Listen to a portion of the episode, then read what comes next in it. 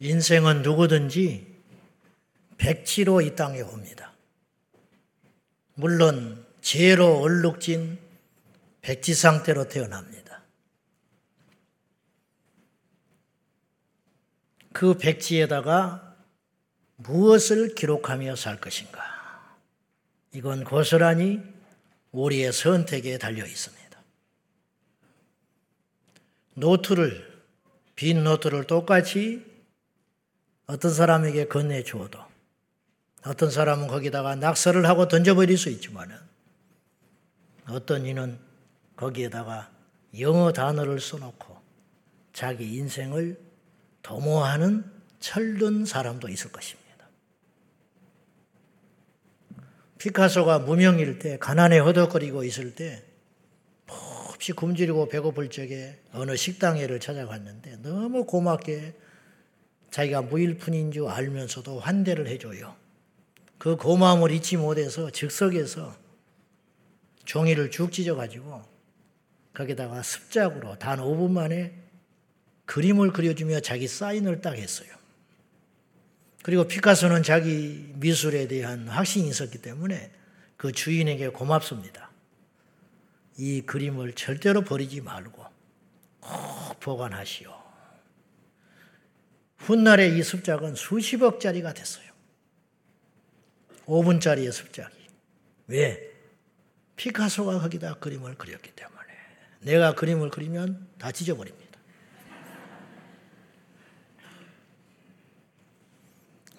하나님이 우리에게 인생의 여백을 딱 남겨두고 우리 손에다가 노트 한 권씩을 다 들려서 보내줬다 이 말이에요.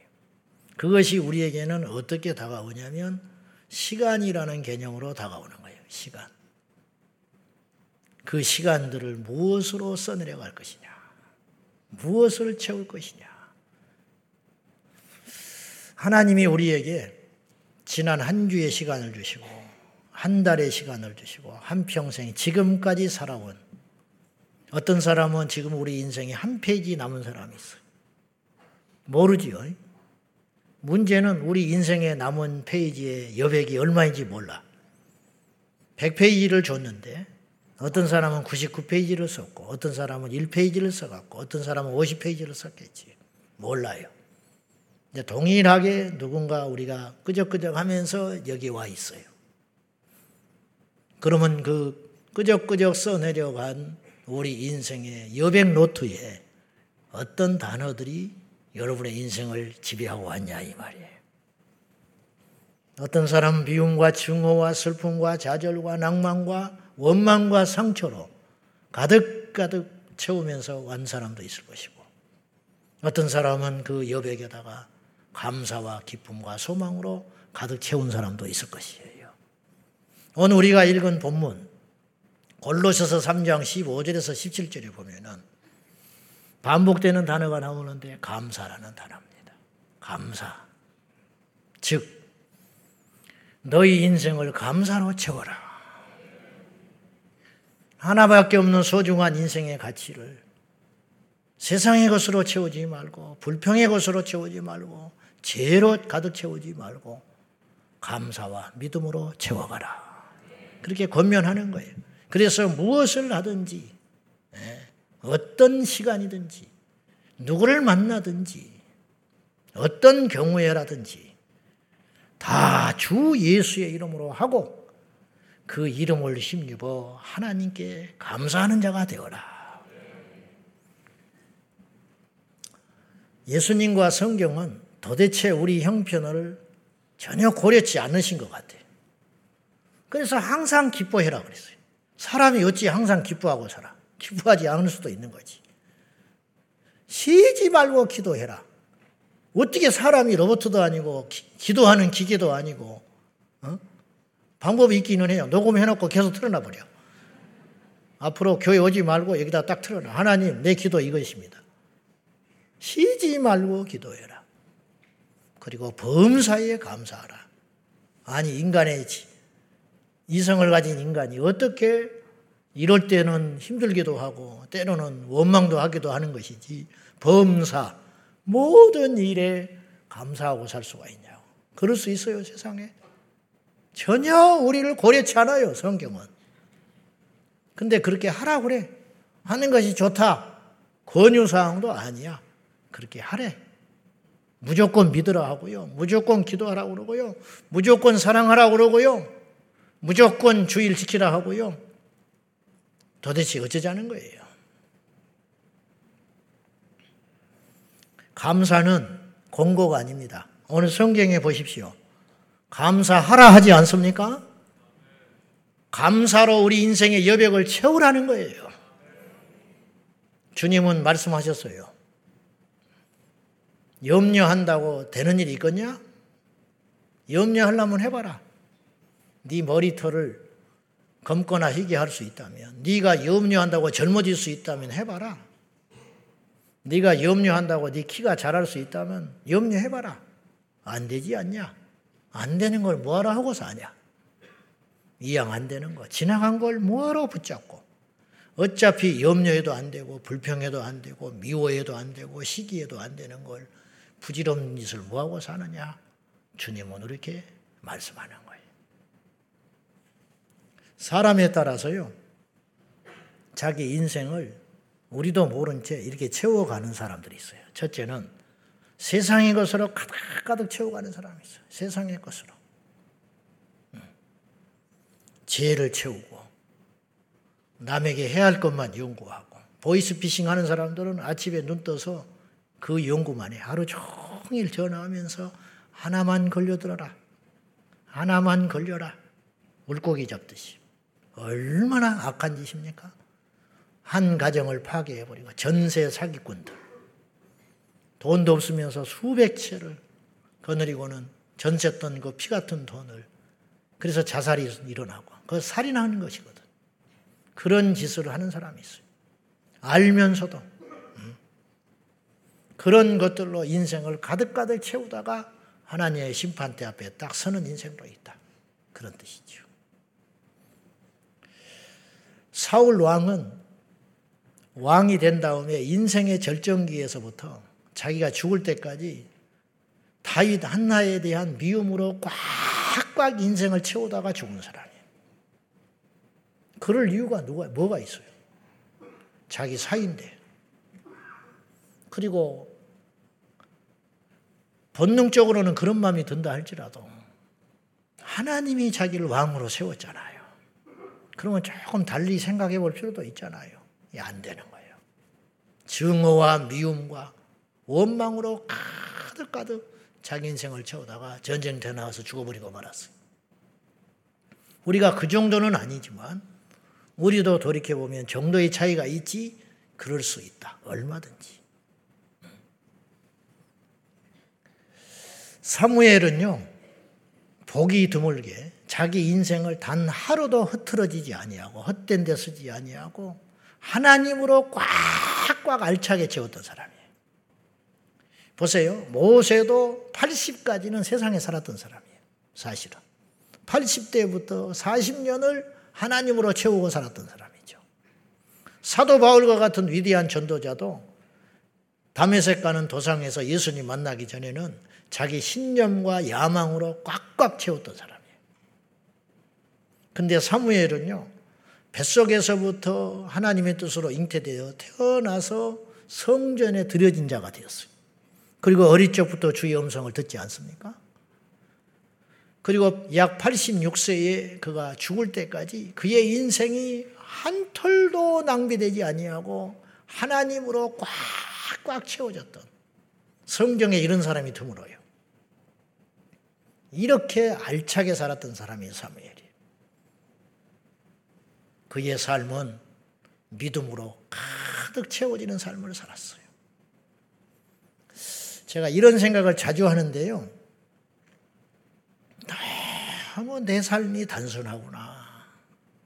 예수 믿고 너무너무 단순해졌어요. 교회, 집, 교회, 집. 여러분은 그 중에 하나 더 있지. 교회, 집, 직장. 근데 직장이 나는 교회야. 가끔 우리 성도들 중에 낮에 이렇게 내가 교회 와 있으면 웬일이냐고 하는 사람이 있어. 자기가 웬일로 와 놓으니까 나한테도 웬일이세요? 그러면 내가 여기 직장이요, 내 직장. 아, 그렇군요. 그래. 그때서야.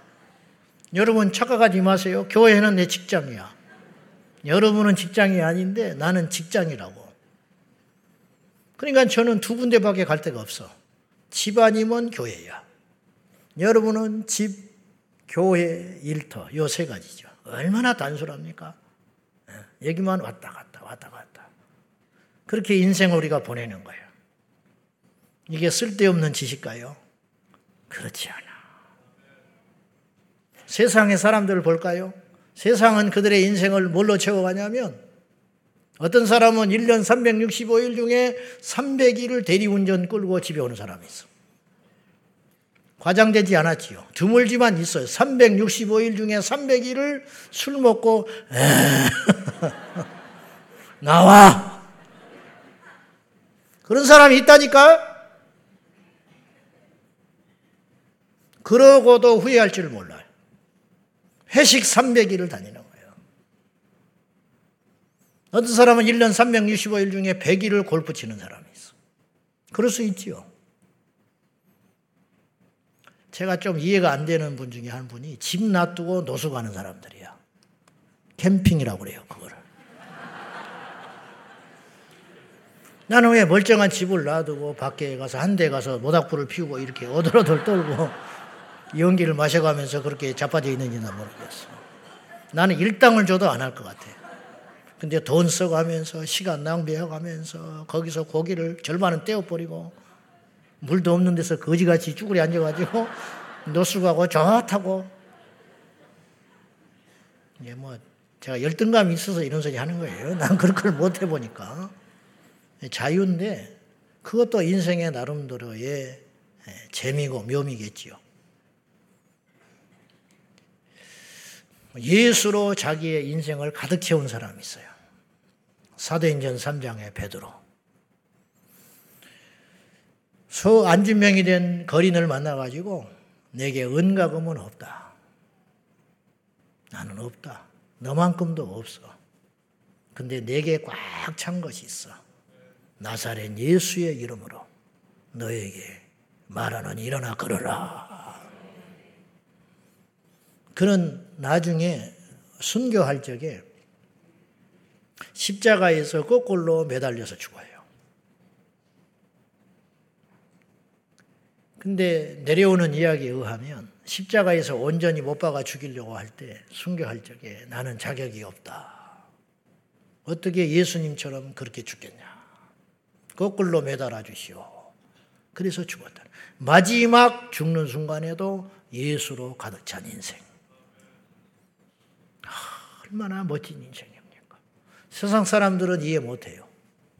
그러나 우리는 이 가치를 아는 사람이에요. 일제시대에 예수천당 불신족을 외쳤던 원조 전도자 최권능 목사님. 이분의 본명은 최봉석이에요. 지금이야 예수천당 불신족 마이크 달고 외치고 다니는 거 그게 이상한 일이 아니고 위협적인 일이 아니지만 일제시대에 그러고 다녔어요. 그거는 생명을 거는 일이에요. 한 번은 길거리에서 예수 천당 불신주 외치다가 일본 순사가 말 타고 오다가 그 말에 놀래가지고 그 외침에 놀래가지고 말이 아빠를 들어버리는 바람에 일본 순사가 나가 떨어져 버렸어요. 그 사건으로 옥에 들어가게 됐어요. 모진 고문을 당했습니다. 매질을 당하고 채찍질을 당하고 고문을 당할 때마다 매질을 맞으면 예수, 예수, 예수. 일본 순사가 미쳤냐, 당신? 당신은 예수밖에 모르냐? 그랬더니 최권동 목사님이 나는 내 안에 예수로 꽉 들어차서 건들면 예수가 나온다. 허허, 이 미친놈이구만. 예수에 미쳤구만. 죄에 미치고 음란에 미치고 돈에 미치고 명예에 뭐 미치고 국회의원들이 세상 명예에 미친 사람들 아니에요. 재벌들이 우리 생각에는 그 빌딩 하나만 있어도 우리는 소원이 없는데 그런 걸 수백 채를 갖고도 지금도 잠 못 자고 돈을 더 벌라고 하잖아. 돈에 미친 거 아니에요. 어떤 이는 여자에 미치고 우리는 예수에 미친 사람이 되죠. 세상에 미치면 후유증이 나와요. 그리고 지옥에 가요. 그러나 예수에 미칠수록 온전해지는 거예요. 우리가 예수에 못 미쳐서 비정상으로 살아가는 거예요. 예수에 미칠 수만 있다면 그 인생은 정말로 멋진 인생이 되는 거예요. 미치지 않는 사람이 많아서 문제지.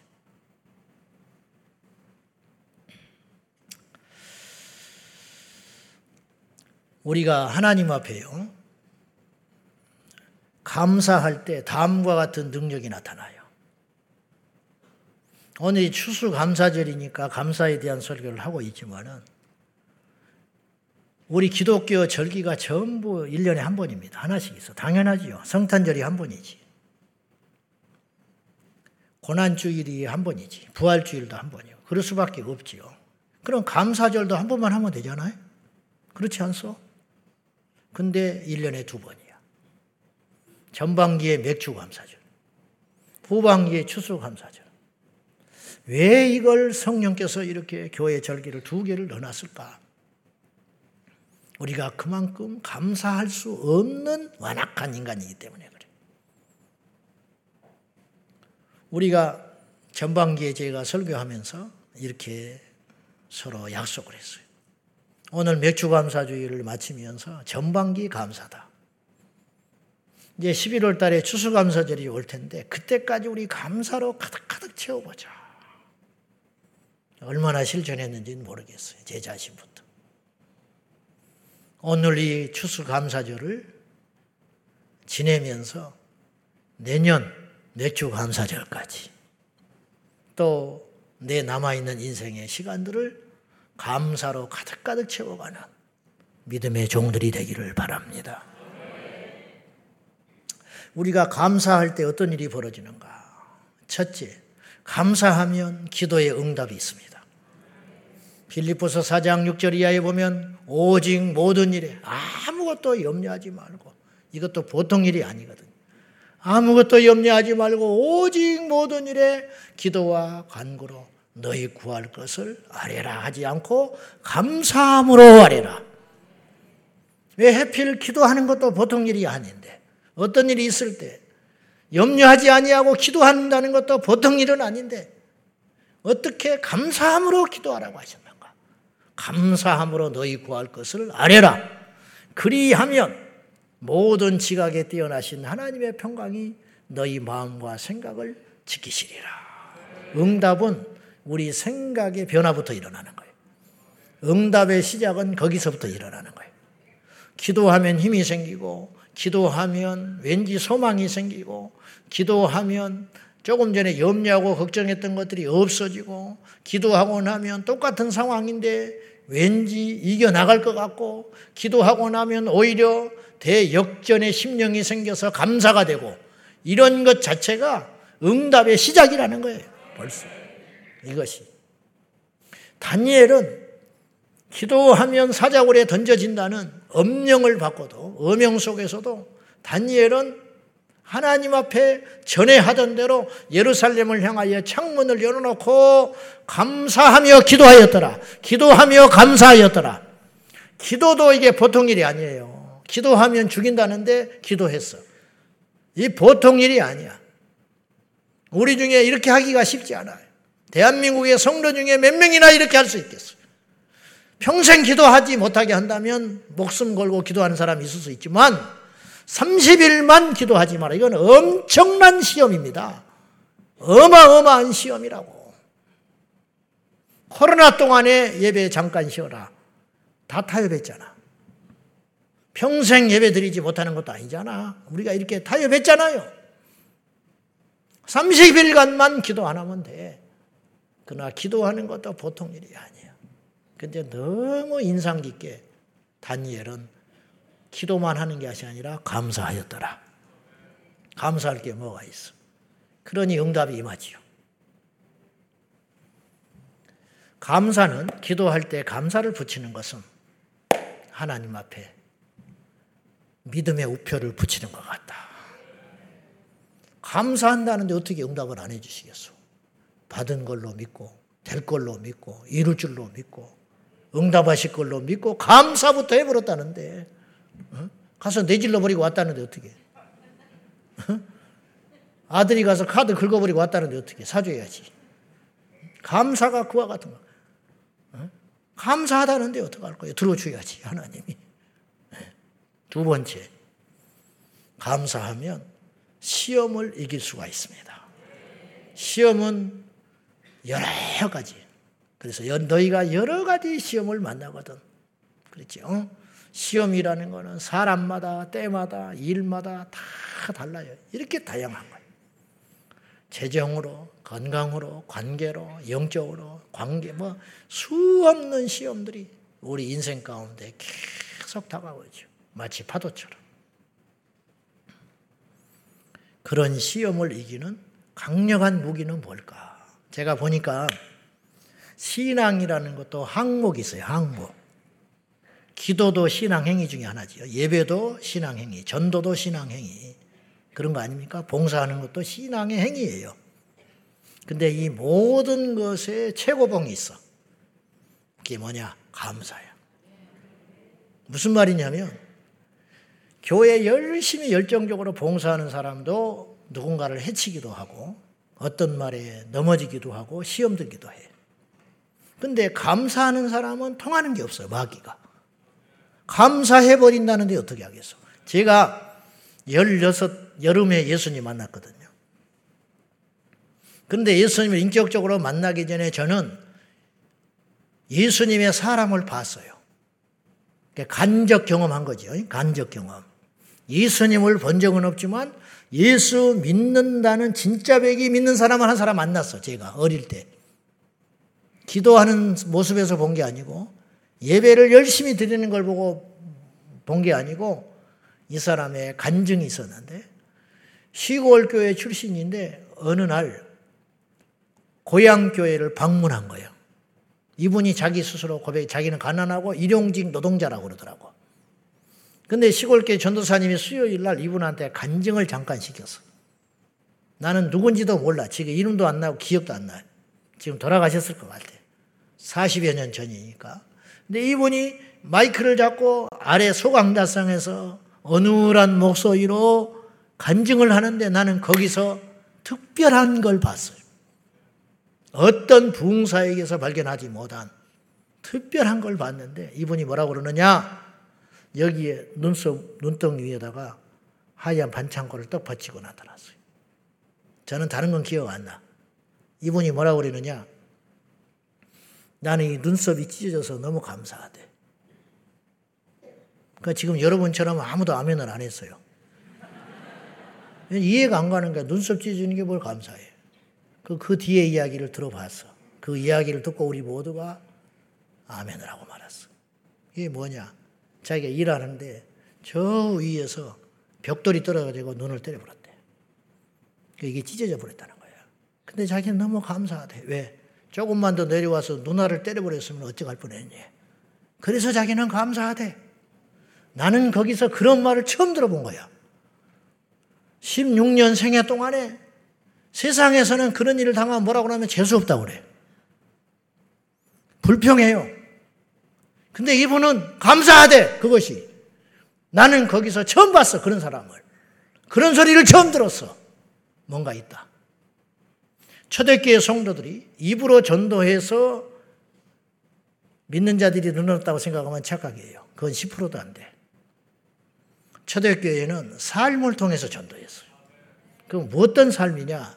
능력도 능력이지만 다른 거야. 다른. 구별됨. 모든 사람이 욕할 때 이 사람이 욕 안 해. 모든 사람이 주저앉아서 죽겠다고 할 때 이 사람은 찬송을 해. 모든 사람이 싸울 때 이 사람은 싸우질 않아. 그 비결이 뭐냐 이거예요. 믿음. 사람은요 앞뒤가 맞게 살아야 돼요. 무슨 말이냐? 믿으면 감사가 나와야 되는 거예요.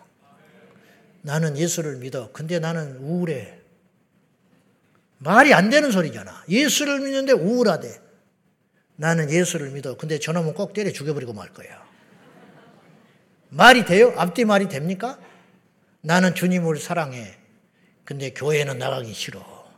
말 같지도 않은 소리 하지 말아라. 나는 당신을 사랑해. 그래서 떠나보낼 수밖에 없어. 웃기고 있네. 거짓말 중에 큰 거짓말. 어떻게 사랑하는데 떠나보내 붙어 있어야지. 솔직히 말해야지. 난 사랑이 식었어. 잘 가. 그 말 아니요. 그 말을 대사로 그렇게 하는 거야. 안 맞아, 앞뒤가. 여러분, 믿으면 감사가 나올 수밖에 없어요. 세 번째, 우리가 감사하면 어떤 일이 생기냐면 신앙의 타락과 변질을 막을 수가 있어요. 무슨 말이냐? 사람이 신앙이 식고 변질되고 처음 사랑이 잊어지기 시작하면 나타나는 현상이 있는데 감사가 없어져요. 감사가. 웃음이 없어진다고. 기쁨이 없어진다고. 에베소 교회가 처음 사랑 이뤘지요. 그래서 성령께 책망받잖아요. 에베소 교회가 감사했을 것 같아요. 불평, 원망. 여러분, 우리가 지금 감사하지 못할 게 뭐가 있어요? 다 이유를 빼고서라도 우리가 지금 주님 앞에 있잖아요. 지금 여기에 있는 우리 모두는요, 두 부류밖에 없어요. 첫째는 구원받아 그 이름 석자가 하나님 나라에 기록된 사람들이 있어요. 그럼 나머지는 뭐냐? 그걸 위해서 부름받은 자만 있는 거야. 여러분, 이게 얼마나 놀라운 축복입니까? 이것에 대한 감사를 놓치지 않고 살면 타락할 수 없어요. 어떻게 믿음이 식습니까? 어떻게 변질됩니까? 여러분, 어느서부터인가 입에서 찬송 안 나오지요? 어느 때부터인가 예배 때 지겹지요? 어느 때부터인가 예배 때 눈물 안 나오지요? 그건 익숙해져 있기 때문이 아니에요. 여러분이 변질되기 시작했다는 징조예요. 그 변질을 막을 수 있는 힘이 방무제가 뭐냐? 감사하는 거. 여러분, 내가 이 자리에 있음에 감사해. 내가 오늘 예배 드리고 있음에 감사해. 그 사람이 어찌 찬송하지 않겠어? 내가 하나님을 믿음으로 이 자리에 있다는 것이 기적과 같고 꿈과 같다. 그런 사람이 어찌 타락하겠어? 있을 수 없는 일이지. 저는 여기 설 수 없는 부끄러운 사람이에요. 부흥회를 다닐 만한 능력도 없는 사람이에요. 근데 하나님께서 어떤 일인지는 모르지만 이렇게 은혜를 주셨어요. 이것이 내 힘이라고 느껴진다면 나는 망가진 거지요. 제가 집회를 갈 때 원고를 준비해서 갑니다. 매 집회마다 이런 생각을 해요. 올라가기 직전에 숙소에서 또 한 번 봐요. 그리고 올라가서 기도를 해. 근데 이걸 볼 때마다 자신감이 없어지는 것이 이렇게 사람들이 이제 사모하고 집회다고 앉아 있잖아요. 이 원고를 아무리 읽어보고 읽어봐도 10분 정도 하면 할 말이 없을 것 같아. 그 올라가. 그리고 기도하고 입을 열면 한 시간 반, 두 시간이니까. 막 하나님이 부어주시니까. 그리고 원고를 보면 10분의 1도 안 했어. 이런 일이 계속 반복되고 있어요. 내가 하는 게 아니에요. 하나님이 하시는 거예요. 근데 어느 날 내가 한다고 생각할 때 감사가 사라지게 될 것이고 타락하게 될 것이고 망가지게 되겠지. 여러분도 마찬가지. 나는 저는 너무 부족하고 아무것도 아닌 사람이에요. 그냥 하는 소리가 아니에요. 그런 나를 눈 감아 주시고 이해해 주시고 그때 때려버리지 아니하시고 움켜쥐고 참으시면서 기다려 주신 하나님의 사랑이 오늘 저를 살리게 하셨고 여러분도 이 자리에 있게 하신 거예요. 잊지 마라. 처음 주님 만났을 때를 잊지 않으면 감사밖에 안 나오고 세상에서 방황하고 헤매고 다닐 때를 생각하면 이 자리가 꿈과 같고 기적과 같은 자리 아니겠습니까? 그걸 잊지 마시라. 그러면 우리가 마지막까지 승리할 수 있다. 말씀 맺겠습니다. 감사는 아무리 생각해도 믿음의 항목 중에 으뜸입니다. 감사하는 자가 마귀가 어떻게 건들며 감사하는 자가 세상이 어떻게 흔들며 감사하는 자를 세상이 어찌하겠습니까? 욥이 모든 걸 잃어버리는 시험을 만났을 때에도 감사했더니 사탄이 떠나갔습니다. 우리가 감사하며 시험이 떠나가고 감사하며 응답이 시작되고 감사하며 신앙의 타락이 있을 수 없다. 기도하겠습니다. 좋으신 하나님 감사합니다. 오늘도 추수 감사제를 허락하신 아버지 영광 찬양 받아 주시옵소서.